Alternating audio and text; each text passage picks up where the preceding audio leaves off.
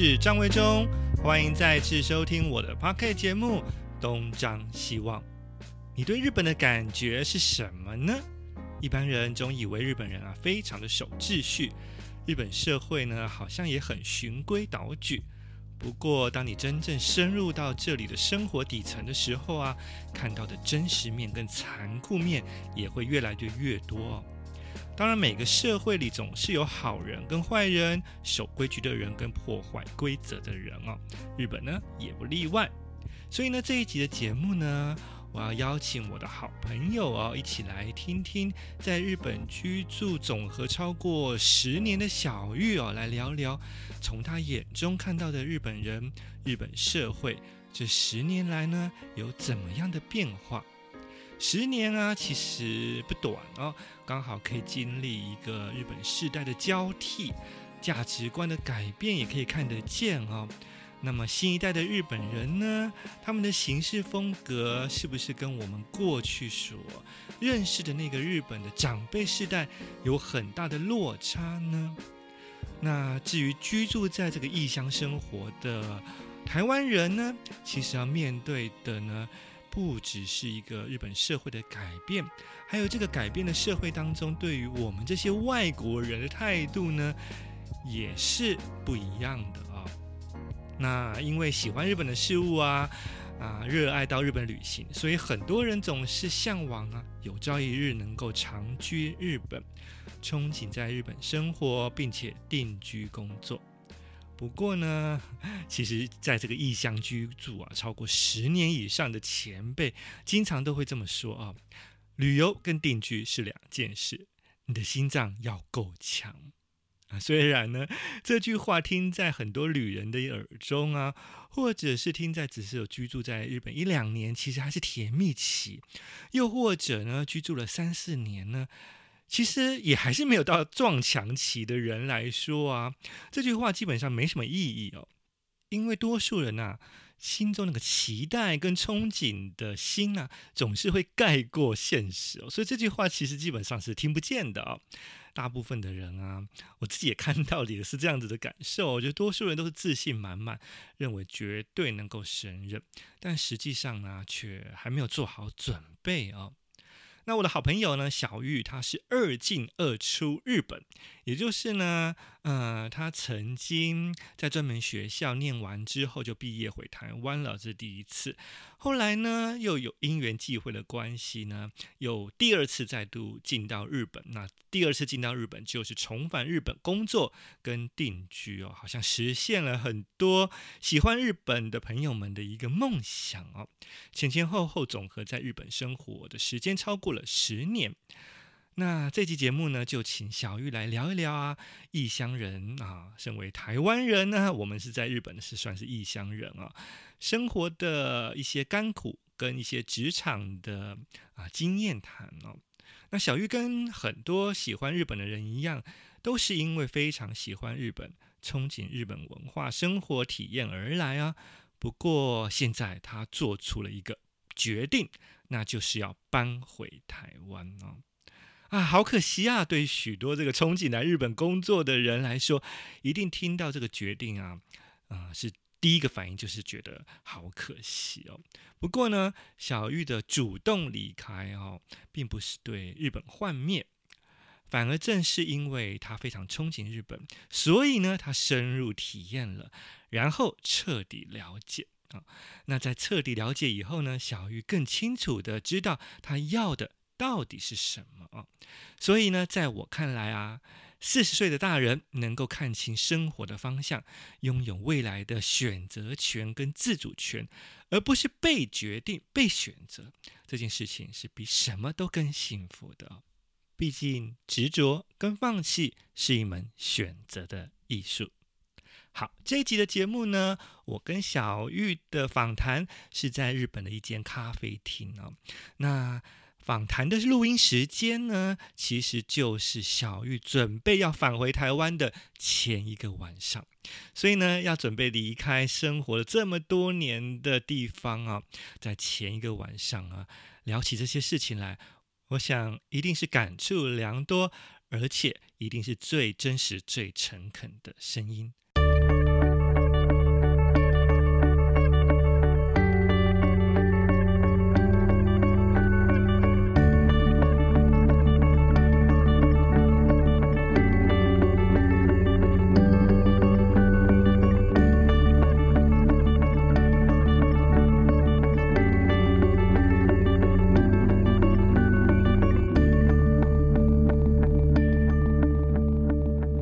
今天我们的节目呢，邀请到的是我的好朋友小玉，他呢即将在明天归国返回台湾了啊，结束他在日本的八年吗？七八年？呃，七年半。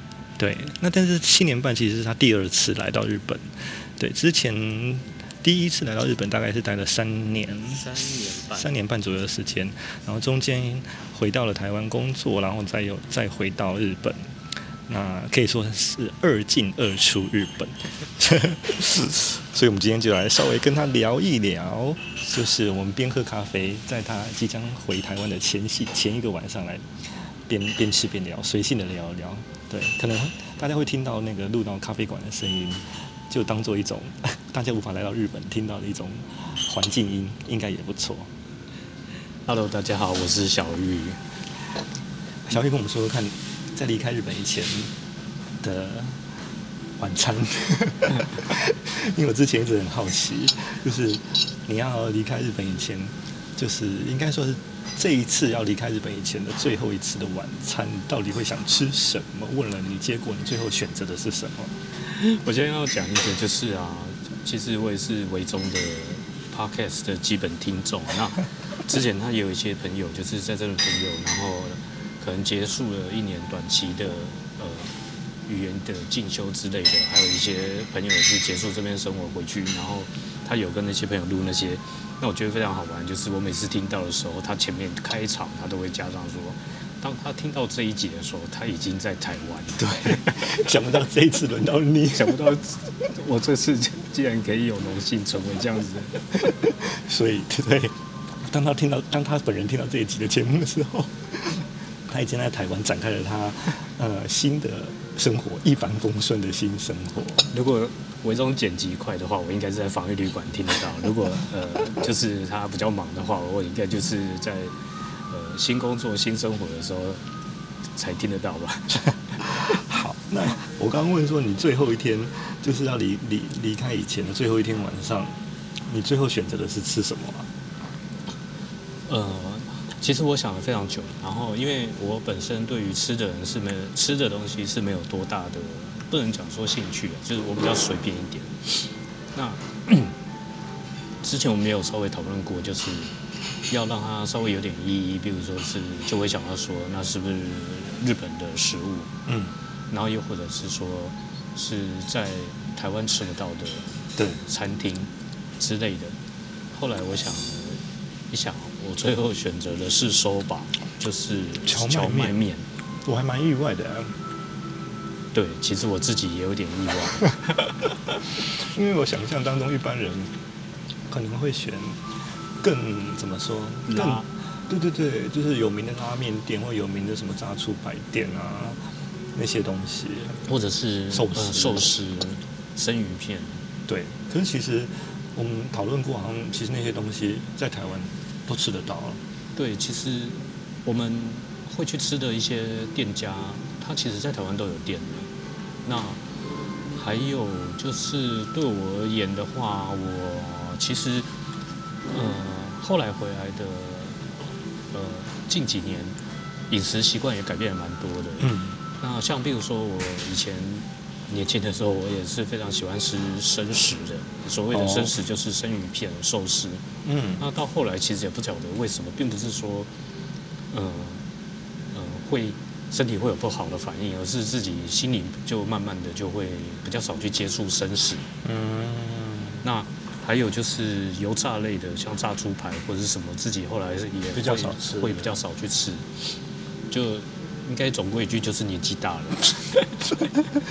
那 呃，后来我想到荞麦面，其实会自己想，也是觉得非常神奇，因为其实我以前来到日本。呃，从最早来日本玩的时候，嗯，呃，吃荞麦面，荞麦面就我的印象中，好像真的只有日本国内才会对比较有。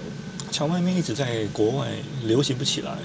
我们看到拉面在国外世界各地都会有日本拉面店，但荞麦面好像真的很难看。乌龙面也有，对，乌龙面也有。那，呃。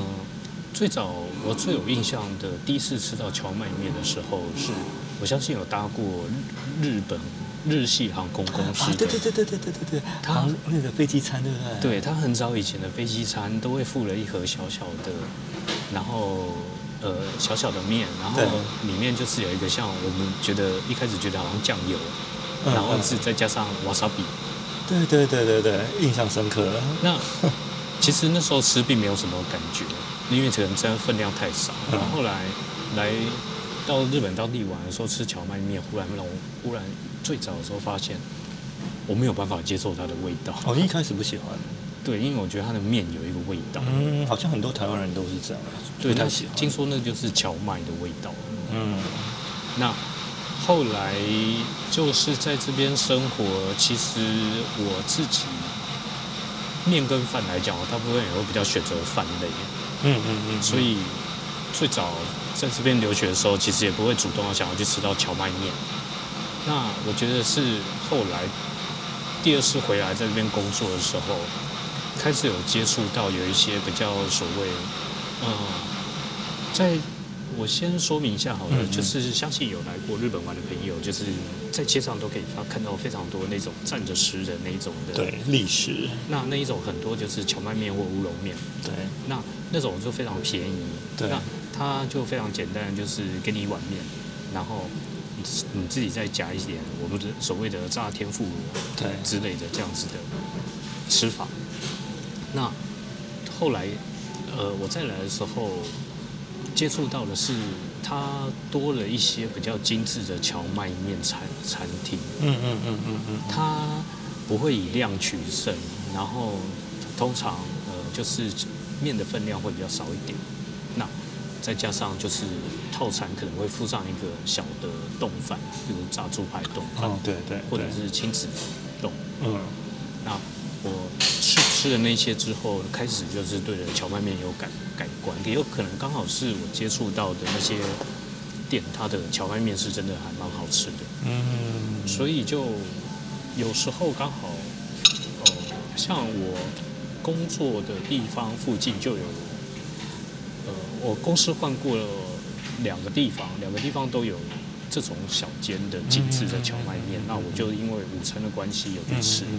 那就是慢慢的对荞麦面就会有呃，我自己就是会觉得还不错这样子。嗯，好，你可以喝咖啡吃蛋糕。嗯、对，所以最后呢，小玉就是在他要准备回台湾的前一个晚上，在众多的东京的各各式各样的呃美食当中，选择了比较有日本风味的荞麦面作为作为那个出发前的。一餐这样子的，最后的一个晚餐，在日本最后的一这一次了，这一次了。呃，近期内在日本最后的一次对对对对对。好，那嗯，我跟小玉的认识其实是从这个专门学校开始啊、哦。那那因为一年我是二零零八到，我是二零零八年来到日本，然后二零零九年。进专门学校，所以呢，我在二零零九年进专门学校，呃，我专门学校是两年嘛。那第一年还不认识他，是吧？第一年还不认识你。第一年不认识，只有我有看过你，但是我你你是不是觉得我脸很臭？有，我觉得那个人到底在拽什么？对，对对，我有看过你从我们共同的朋友莎莎也是说，他还不认识我的时候，觉得我脸很臭。因为其实会知，呃，其实我。在我这我认识维中之前，我不认识他。嗯，这句话好像有点奇怪。不会，因为莎莎也不知道我是谁。就是你的读者朋友就会知道我讲这句话的意思。就是我完全没有看过你的书，完全不知道你。我我们那共同朋友莎莎也是说，他那时候还不认识我的时候，二零零八年第一次见到我，那个时候我才刚来日本，然后那个时候我还没有受到日本文化的。摧残，所以那时候我走的是一个美风、美国风。毕竟我是念英文系的，所以呢，他就想说这个 A B C 是谁啊？为什么这么拽？啊！而且我记得我那时候第一次跟莎莎碰啊，就是第一次到那个学校的时候，还戴了一个墨镜，所以莎莎就觉得他都在拽什么？但 是真的真的是 A B C。对对对对对。好，我跟小玉的认识就在专门学校。呃，二年级的时候啦，因为二年级我们重新换啊换班级嘛，就是重新打散，那就就认识了小玉，然后还有一些其他的台湾朋友。那我一直觉得，就是每次人家问我说，来到专门学校这两年，嗯，就是在日本学这个设计，到底学学到了获得了什么？我都必须很坦诚的说，真的是没学到什么东西。我我都说我是来交朋友的。对，但是如果没有那个两年，因为那两年的设计专门学校对我来说，其实学的东西都是我以前在台湾差不多都会的哦。对，但是呢，我觉得对我来说最有意义的，真的就是在这两年当中认识了一些很重要的朋友。那小玉是其中的一个，就是一一转眼已经超过十年，对，超过十年了，十十一年了，十十十二，我们二零一九，二零一九，对，十十二十二年。差不多十二年左右，嗯，好可怕哦。对，好快。现在随便我们这个年纪随便一讲就可以讲说十年前的事情。对，对对对。好，那我想要来就是说问一下小玉，就是因为其实很很多台湾的朋友很喜欢日本的，其实都还是会想要对于到日本生活工作有一个想象或者是一个憧憬哦。那身为一个大前辈，恶进恶出。嗯，我比较想知道，就是说，在你来日本以前，啊，包括是来专门学校里念啊，来来日本念日文以前，然后后来再来日本念专门，呃，后来又再继续念专门学校，然后后来回去了台湾，嗯，然后又隔了几年又来到日本工作，嗯，然后这次又决定回台湾，就是那整个的心路转折，就是你对于日本的想象。到底跟十几年前最大的差别会是什么？或者是你对于你所看见的日本人？我觉得是，嗯，我先说好了，我最早来日本是就是相信跟大家一样，就是自由行直接来这边玩，东京玩。对。那那是在我大学大大二还大三的时候，跟着、嗯、呃好朋友们。呃，三四个人来东京吗？对，然后自由行。嗯，那那然后之后就是陆续会再跟朋友，就是大家可能，比如说短的话，大概五天四夜；长的话，可能一个礼拜。嗯嗯嗯。然后都是来自由行，都是东京。嗯、我相信很多台湾的朋友，大部分也都是这种行程比较多。嗯。那那时候来，当下就只有觉得一个感觉就是。很好买，非常好买，什么都很好买，对，而且很好逛。而且那时候台湾就是卖日本东西的还不多嘛，还不多，没有种类，没有像现在这么多。对，那时候是应该回想起来，大概是二十年前的事情。那真的那时候不像台湾，现在到处都有什么日本的店这样子。对，然后日本的呃餐厅连锁餐厅在台湾也没有开那么多。对，那。时候第一个感觉就是，去到哪里都很新鲜，很好逛，很好买。嗯。那之后再来第二次来的时候是来念书。那一开始就是先念语言学校，对，然后再去设计的专门学校，然后在那里认识维中。语言学校念一年半嘛？对，我是念一年半的。那呃。在这过程中，就会跟之前来玩的时候开始会发生有点不一样，因为毕竟是有点生活在这边。对。可是，呃，也还是会觉得生活的还蛮快乐的。对。因为，毕竟自己是就跟在台湾当学生一样，你是学生跟上班族的时候。嗯，学生反正没有什么要烦恼的啦。对。那当然就是说，像留学的话，就是会有呃。生活经费跟学费方面的问题，那我自己本身也是工作了一段期间，存了钱，嗯，然后来这边，然后之后也有就是呃，利用银行的所谓的留学贷款，先贷款，然后这样子生活下来，那也有在这边就是打工，嗯，然后赚生活费，嗯，那可是整体来讲的话。其实都会比较像是就是完整的学生在这里生活的感觉。对。那呃，学生的话基本上就上课，然后下课的话就是跟还有去玩同对，就是跟同学去玩，然后或者是说去吃吃喝喝。对。所以那时候感觉也还蛮快乐的。嗯。然后后来就就毕业嘛，对，就毕业。然后我们就是比较特别，就是报告呃三一大地震。那大地震之后，我就是回台湾。对。那回台湾之后，在台湾工作了两年半左右吧。两年半。然后都是在日系的公司。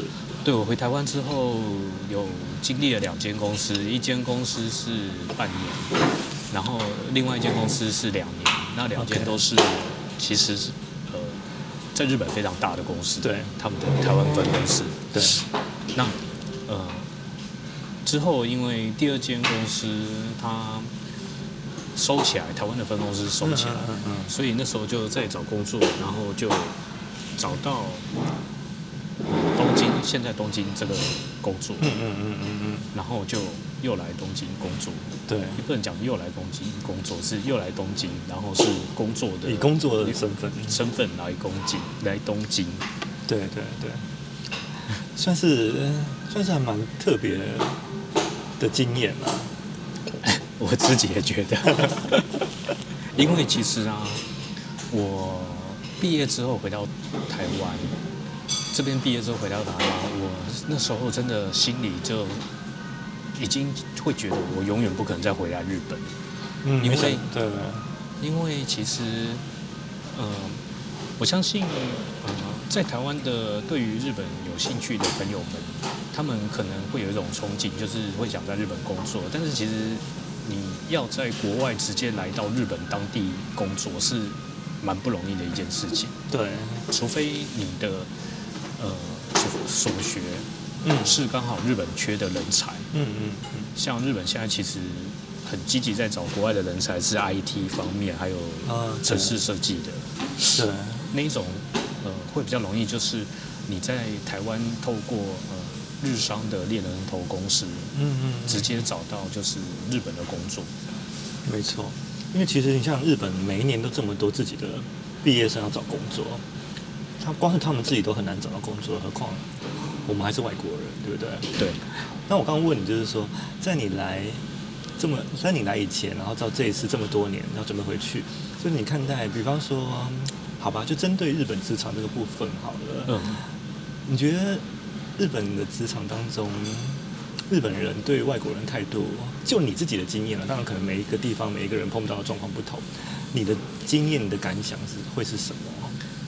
呃，因为我在这边只待过一间日本公司，所以呃，就就以我公司的情形来说哈，对，我觉得不能，呃，他的情形不能代表说是日本的那种所有。就你自己的经验来看的话，对，那我觉得呃，其实公司里面对于外国人啊，呃，大部分来讲分成两类人，两类，所以所以说起来就是好像有点把呃所有的。结果都已经包括了，就是不是这一类就是那一类，这是当然的。但是真的是很明显，就可以分成两类人。一种就是啊，那种人他本身啊是有世界观的，他代表他本身可能年轻时候在国外留过学，或者是他本身就对国外有一种憧憬，嗯嗯，然后很积极的，可能之前听很多西方的音乐。我相信台湾。我们这生生在台湾也也是会这样，对于西方有憧憧憬的时候，就会很在学生时代就会很积极的接触西方的音乐或是事件这样子。那那种人的话，他对外国人啊，就会是非常的热情，而且、嗯、因为他对外国外国外国文化本来就有兴趣的嘛。对，那他不能说他对你非常好，但是可以感觉到，就是说他会跟你非常容易的。呃，交谈，嗯嗯嗯嗯嗯，那而且他也可能会很主动的跟你攀话，就是比较比较愿意跟你做朋友啦，可以这么说。虽然虽然不一定真的朋友，虽然他们很少很很他们很少很少会跟人家做朋友，但是至少他是 对是有善意的，对，他不会不会想要躲开的感觉。对，那另外一种呢？另外一种的话就是啊，所谓的传统的日本保守派，保守派。那他，呃，其实我碰过的有几个人，我自己还感觉蛮明显的。他对对你一开始是有敌意的，哦，感觉得出来，但他没有表现出来，他也没有就是非常很明显，比如说欺负你，或者是职场霸凌你，或者什么，但是可以感觉出来，他一开始你可能跟他打招呼或者讲话，他都不太理你。到底为什么啊？但也有可能就是他，呃，比如我自己觉得有点像是我们小时候的时候，呃，我小时我们小时候看到外国人。白人、黑人的时候，我们心里会有点恐惧感，不是我们认识的。真的吗？台湾人不是都觉得外国人很神奇吗？对小阿多阿多，其实我这我讲的是非常久以前，还没有那么多人多多多了解多外国人的时候，这是我就是说他不知道怎么样跟外国人沟通，对，所以他其实就是好像感觉不理你或者什么，但是他只是就是也不知道怎么跟你，他也可能很怕生，对，怕生之类的，了解，然后。还有，呃，我们我公司比较特别的是，外国人在职场内是可以讲自己国家的语言的。嗯嗯嗯嗯。那，呃，我有台湾朋友，我有台湾朋友，他们公司是规定，在公司不管你是哪一国人，只能讲日文。嗯，要讲官方语言。官方语言，因为不然他觉得你在讲他坏话。这我倒是可以理解的。对，嗯，因为其实呃。像我们公司是可以讲自己的语言的时候，有时候我们台湾人在讲的时候，会感觉他那么神情。当然，他不不觉得你不一定觉得你在讲他坏话，但是他会很好奇你们到底在讲什么。这难免的，因为这会让他有一种没有安全感。对对，所以呃，我们自己当然，我公司不只只有我一个台湾人，然后也有我公司也有中国人、泰国人，然后甚至是呃比较西方的突尼西亚人、法国人。嗯嗯嗯然后瑞典人，嗯，呃，西方欧洲那边的人都有，嗯，那我们自己讲中文的台湾人跟中国人自己就有一个默契，对，就是当下如果有日本人在的时候，嗯嗯嗯，我们会讲中文，呃不，我们会讲日文，你们就让他们可以知道说可以理解内容，知道我们在讲什么，嗯，对，对。因为我想到这个问题，就是说，其实，其实很多很多人就是看日日本的这个哆啦 A 就日剧或者电影，来透过这个来了解，就觉得啊，日本的职场可能是什么样子哦。其实我们当初会来日本，也是看了很多日本的戏剧啊、电影，了解，然后觉得喜欢上日本。可当你真正来到日本生活，真正当做生活工作的话，其实就是很多现实的因素跟我们看到电视的里头演的东西是不一样的哦。那因为进入职场的时候，你你不是一个旅行的人，你是等于算是他的同事，甚至有可能是成为同竞争的角色都有可能的哦。因为这是牵扯到很多很现实的因素，所以就是说别人不可能真的每一个人都会用友善的态度会对待我们。就像我听过以前我们专门学校有人毕业了以后，然后她是一个韩国女生，她到了一个公司上班。那我们念设计的嘛，所以呢，他进了这个公司也是做设计的工作。那结果他刚进这个公司的时候，就是有点被欺负的感觉哦，就是每天那个七点钟要下班了，他准备都已经把今天工作做完了，结果才碰到了这个前辈，就突然间，呃，把这个图档丢给他说，这个需要去背，叫他今天把它去背好。可他本来已经要准备下班了，他每天都是在下班前的十分钟才把工作丢给他。对，就是有点在欺负他的感觉啊，他自己也是觉得，就是很很受委屈，所以最后就气得离开了日本，回韩国去。韩国人的性格比起台湾人可能更倔强一点。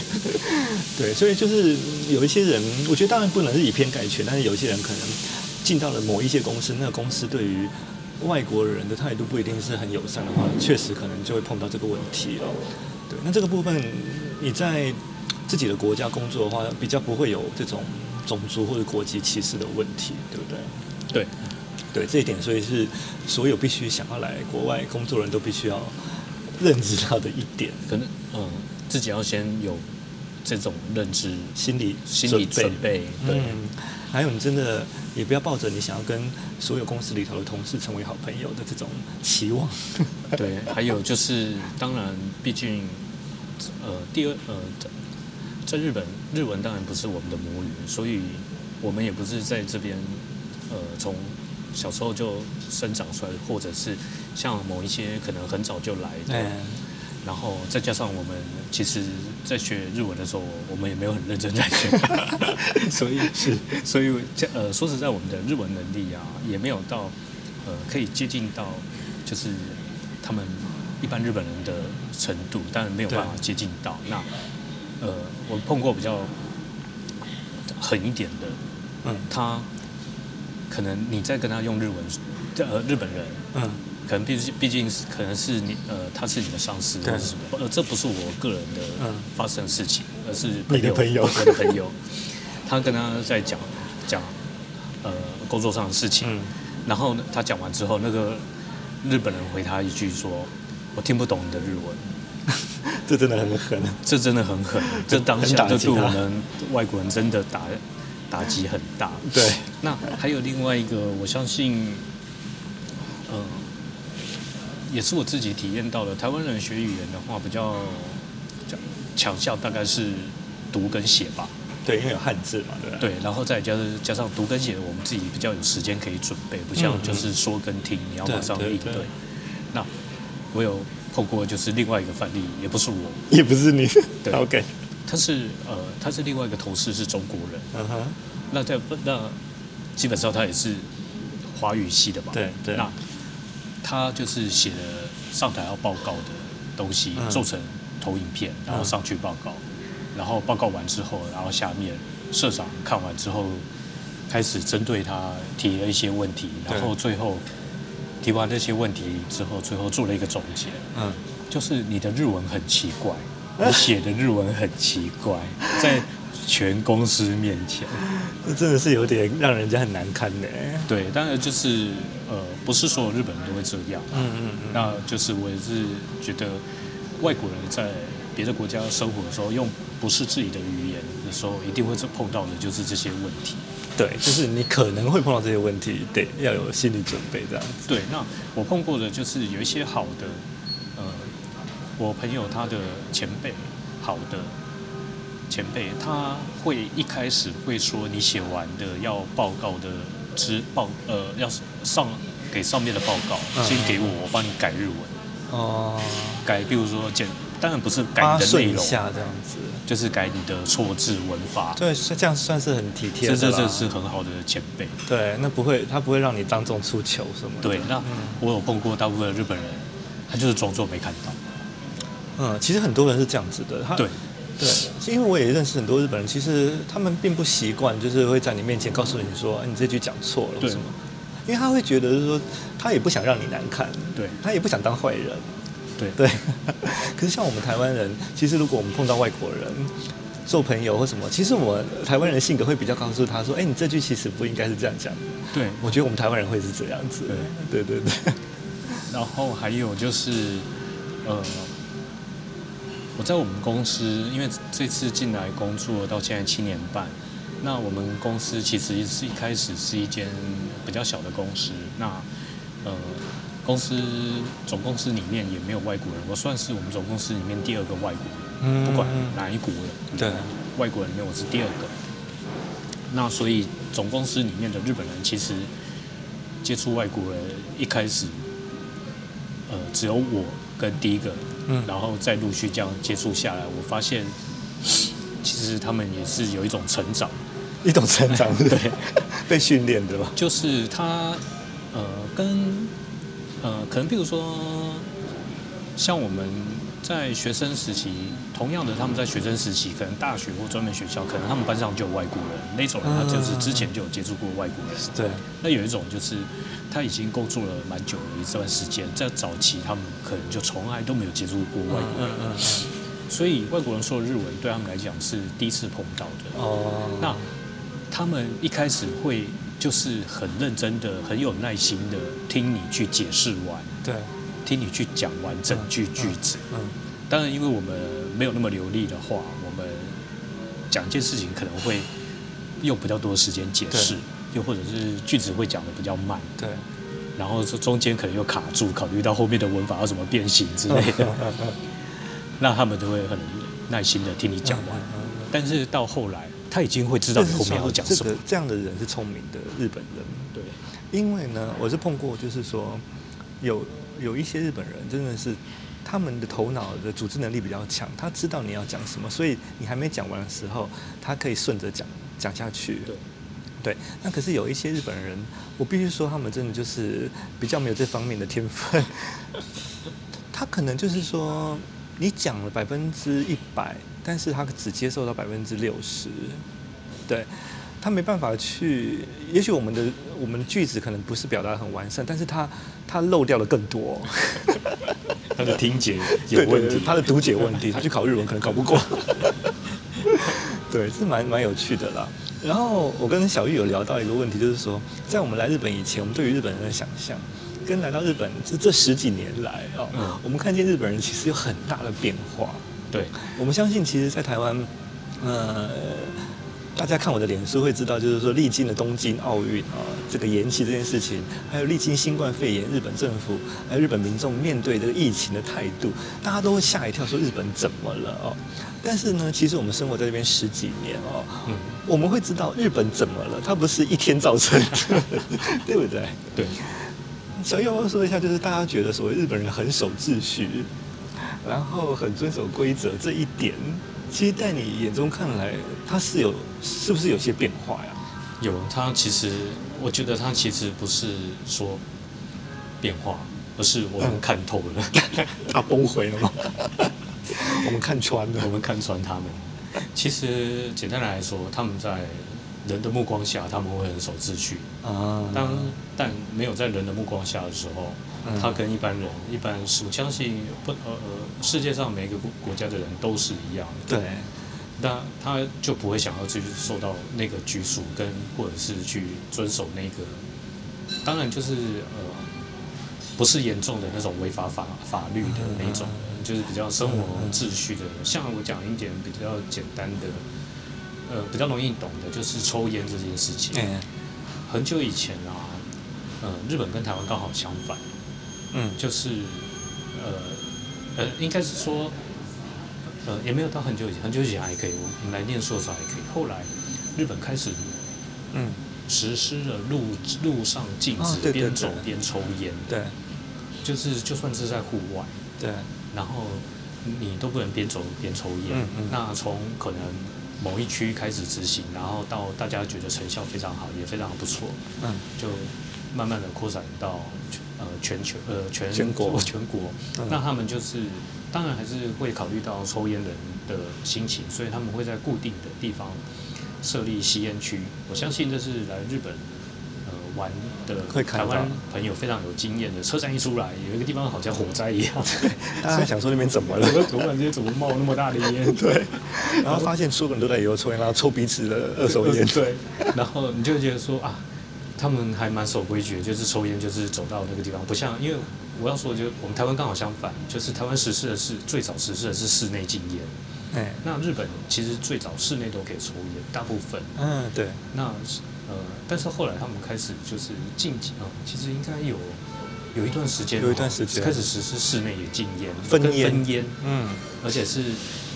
实呃实际的分烟不像以前是 假的，对，以前是假的分烟，只是同一个空间，然后分成两排位置。对，那现在它真的就是，如果你要让人家可以抽烟，你真的要设一个小一个小房间，就有点像是大家去坐机场坐飞机，在机场说要抽烟的人都会到、嗯、吸烟室。台湾人现在可能比较不能理解，因为台湾的机场连那种都没有，啊、台湾机场也都没有，因为台湾机场就室内，所以室内不能设立。哦、但是你呃，相信台湾的朋友在。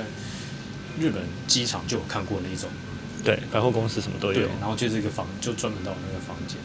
那、那、那，所以，呃，相对来讲，台湾在户外会非常多人。我不晓得现在的情形是怎么样。就我之前，因为我坦白说，我也也是个吸烟族。嗯嗯嗯嗯。哎、欸，我现在可以讲曾经，曾经 他戒烟了。然后，呃，在台湾。非常快乐，就是可以在路上边走边抽烟，因为是户外，所以没有违反。可是我相信，不吸烟的人反而会觉得很讨厌。你走在路上，忽然间前面的人一直在喷那个烟。对，对。那日本的话，就是刚好就是要抽烟的人，就是要集中到一个地方去。嗯嗯嗯嗯。那呃，当事人就会觉得，怎么这么说遵守规定，就是去那边抽烟，不会有人在别的地方抽烟。嗯嗯嗯。但是事实上，当夜晚慢慢来临时，夜幕低垂，大家视线都看不清楚的时候，对，然后又或者是呃回家的路上，因为我们住的地方可能是比较住宅区，嗯嗯，那回家的路上在巷弄里面非常暗的时候，就会看到有人大大剌剌的走在路上，边走边抽烟。对，我今天跟小玉去一个便利商店买东西的时候，在那个排队结账的时候，突然间闻到怎么店里头这么浓的烟味。一开始想说，是那个炸鸡的地方发生了什么事情吗？还以为是烧起来了吗？那发现不可能，那是烟味啊。然后呢，想说到底烟味从哪来？而且真是室内很浓，对不对？对。然后后来才发现，一走出来，在那个便利商店的门口，因为他那个门是开的，就有人在那边抽烟，而且他抽一抽就直直接走进店里头。对对对对，就搞得整个的便利商店都是烟味。对对，所以其实。嗯，我觉得是这样子。我觉得日本人的落差很大啦，因为可能就是守规矩的人很守规矩，但是呢，不守规矩的人其实会做出让人家觉得不可思议的事情。对，比方说在这个等电车，我就曾经看过，就是有有人喝醉了，上班族喝醉了，直接在涩谷的月台上面尿尿的。哦，有，对。他自己当然可能是不知道他在做什么事情，然后或者是反正就是睡在车站里头睡成一团。对，很多。对，所以你就觉得说，哎，好像那个落差很大，就是那个形象跟守规矩的形象，然后跟那个形象啊，跟这个不守规矩的这个崩坏，那个落差会让人家印象很深刻。对。然后再来还有就是近年来日本发生了很多以前完全不会会。完全不会想象到它会发生的事情的一个是在交通方面的情发生的情形，就大概台湾的朋友相信都知道，日本的交通对于行人是非常友善的，然后他们开车也非常守规矩，因为他们采扣点的制度其实还蛮严的。但是其实近几年，呃，前几年在日本就有发生。过还蛮大的新闻事件，就是所谓的在高速公路上面憋车的事情。憋车？呃，台湾人可能会比较懂憋车，就是憋车什么意思啊？憋车就是就是就是日文就是那个あおり运転。哦。就是比如说你开车的时候，前面那台车很很慢，然后你就很不耐烦，你就一直闪他灯。了解。然后又或者是你接下来就绕过他到他前面。 嗯，然后接下来就堵在他前面，嗯，就是一种挑衅的那种对开车行为。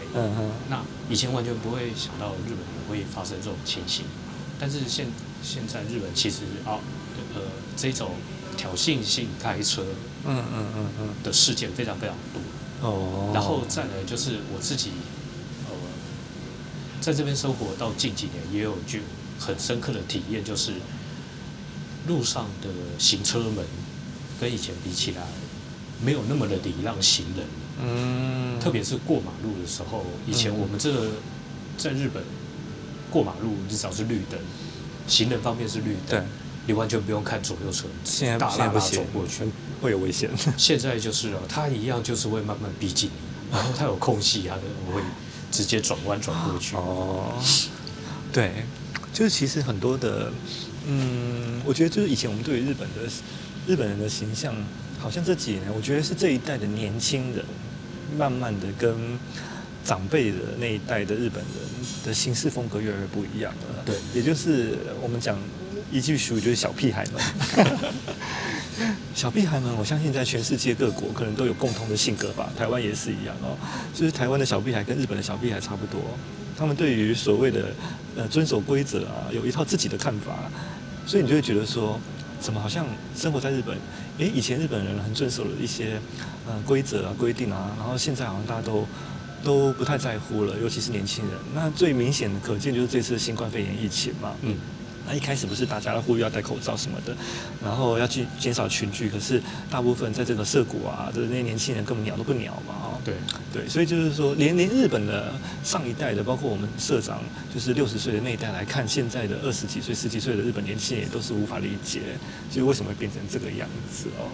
对，所以这是可能我们在日本十几年来看到的日本的一些人的变化、性格的变化哦。再来就是还有。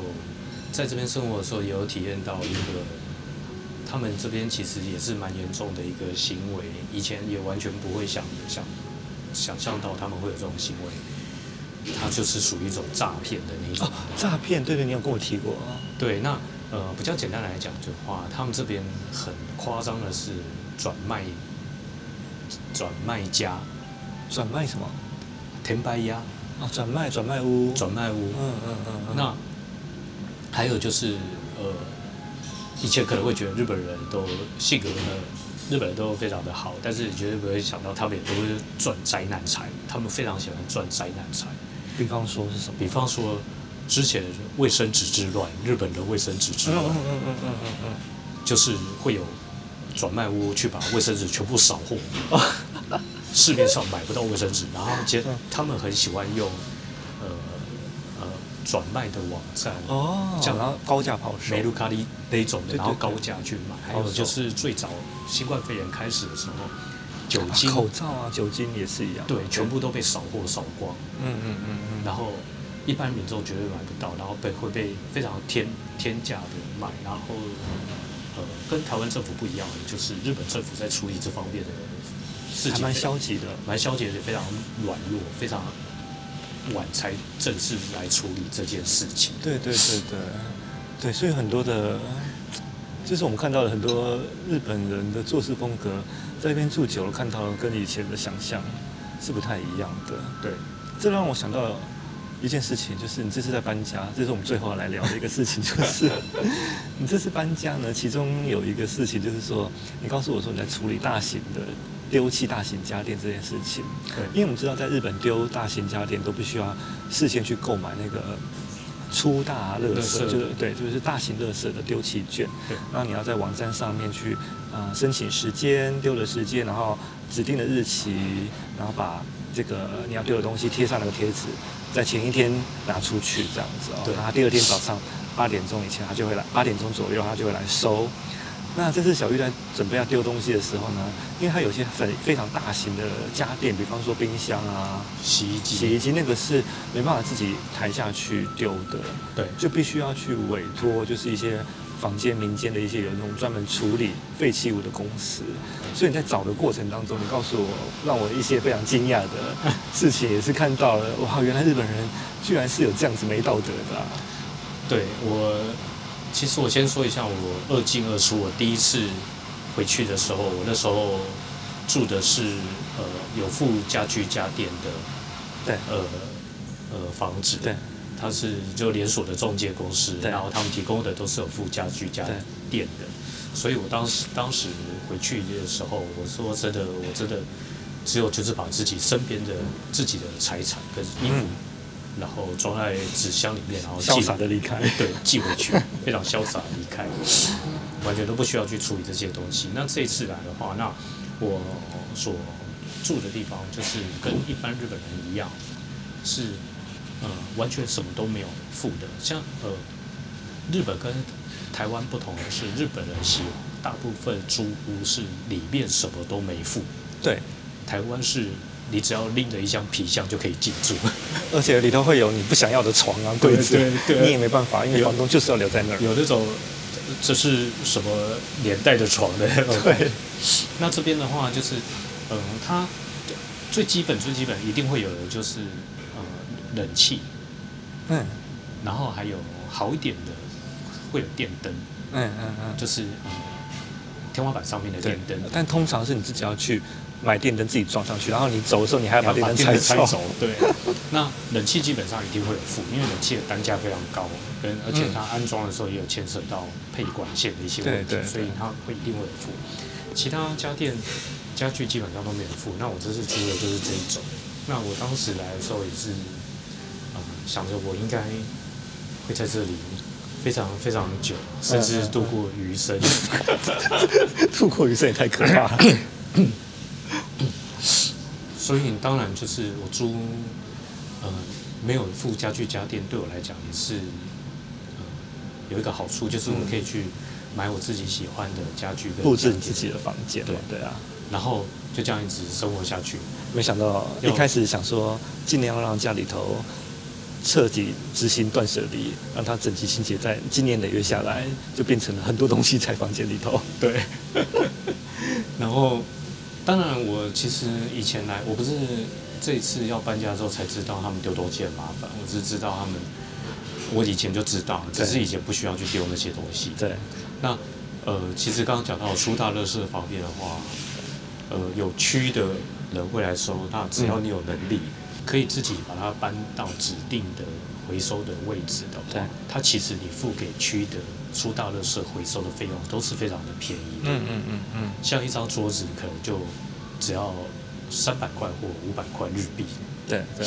那刚刚提到很麻烦的就是啊，那种我们一个人没有办法大的家电这样。对，把它搬搬去解决的，搬到指定的回收的地方，特别是日本对于啊，呃。回收家电特别严格，它近年来有指定的一些回回收家电的品相，慢慢的增加。从最早的冰箱、洗衣机，到呃后来我就我知道后来增加了有电视，嗯嗯嗯，然后呃这些都是啊，你要丢就是一样要付一种呃你要先付一个回收券，去买一个回收券，嗯嗯嗯。然后你一样可以请区的人来收，嗯，但是你要搬到指定的地方，然后附上回收卷，就是所谓刚刚呃出大垃圾的那个一样。这很难啊，因为那么大的东西怎么搬啊？一个人，特别我们在这边常常都是一个人生活的，对，你就两个人也不可能搬冰箱、冷气那个什么冷气那个洗衣机啊，不可能啊。那所以呃，日本人他们就是提供了一个服务，就是你。买新换旧的时候，啊，对了，这台湾也有，就是买新的东西的时候，他会帮你把旧的收走。那因为我这次的情形是我没有买新的，我是要直接丢旧的，所以我就开始非常头痛。那我就后来就上网查了一下，因为呃，相信有在日本住过的朋友就有非常有经验，就是你的信箱里面永远会有收不完的。对，我们很多广告信啊，传到。他就告诉你说，如果你要丢废弃物的话，可以找他。然后他二十四小时随传随到。然后 谁要二十四小时丢东西？然后而且他不用加任何费用，然后什么什么之类的。嗯、那我上网查了一下，发现那些传单上面的，嗯，都是所谓不孝业者。你上网查，因为有人有人有人有人说也是对，因为其实在日本丢废弃经验，我也是上网仔细查的时候才发现。我之前是觉得很简单嘛，现在网络时代，你上网查，然后看到呃废弃业者的评论网站，那就挑了一个可能比如三颗星、四颗星，风评比较好的就没有问题。但是，是不是这样？但是那个事实上，那那些风评。可能是员工自己打上去的，哦、对，日本人很会这一招，他们叫做萨库拉。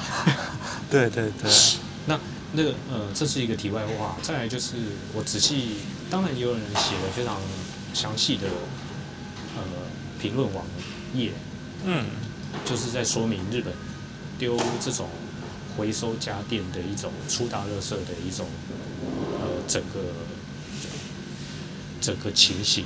流程流程，嗯，那就途中就会发现说，当你找到不孝的业者，嗯、自己受到比较轻的伤害的时候，顶多是他来的时候、嗯、一开始跟你讲的费用，然后不一样，不一样，然后多加了非常多费用，哦，那你就不得不给他了，因为对。你要丢，对，那也就算了，那只是花钱消灾。是，那比较严重的就是不孝业者帮你。多多收了你的钱，对，然后帮你载走之后，哎，他没有真的帮你去处理，他没有丢掉，他没有拿去真正回收的地方，他连开到一个荒郊野外，然后就帮你的洗衣机丢到山里面，这太夸张了吧？对，那其实相信维总也有看过新闻，有在讲说，其实日本深山里面有很多地方有人是被丢那种垃圾家电坟场，对对，那丢到那边的话。它会造成什么样可怕的结果呢？对，台湾人绝对不会觉得，你丢了关我屁事，我已经付完钱了，我已经付了钱，是你要丢的啊。但是不是哦？有那种就是类似呃，有人去举发的时候，嗯嗯嗯、类似环保局或者是警察之类的，就会去那边，然后还会去看那个，比如洗衣机，嗯哼，然后他可以去查那个洗衣机是谁购买的，行，他从上面的型号去，号去查是不是？对我呃，详细从到底是从哪里去查，然后购买人我不晓得，但是听说是真的查是可以查得到的，那他就会去说是那个购买人丢。哦天呐，那你就会吃上官司。对，因为你无凭无据嘛。对。然后你就算是说是那个那个家电业者回收了乱丢，但是问题是他们他们本来就是一个不负责任的公司。对。那可能就消失无影无踪。对。但问题是那个家电是是登记的是你你的名字，那是糟糕了。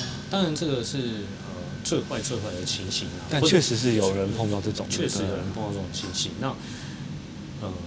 不一定会碰到这个情形，但是因为 我的回国时间非常紧迫，所以我就非常的有点恐慌。对啊，对啊，因为你你你要是找那个找到不孝业者的话，那多麻烦的。对，所以我就那一阵子就非常的恐慌，精神压力很大，然后不断的在上网，在就有点像是各位在找一间要跟朋友聚餐的餐厅，不断的在搜寻餐厅，看它的风评。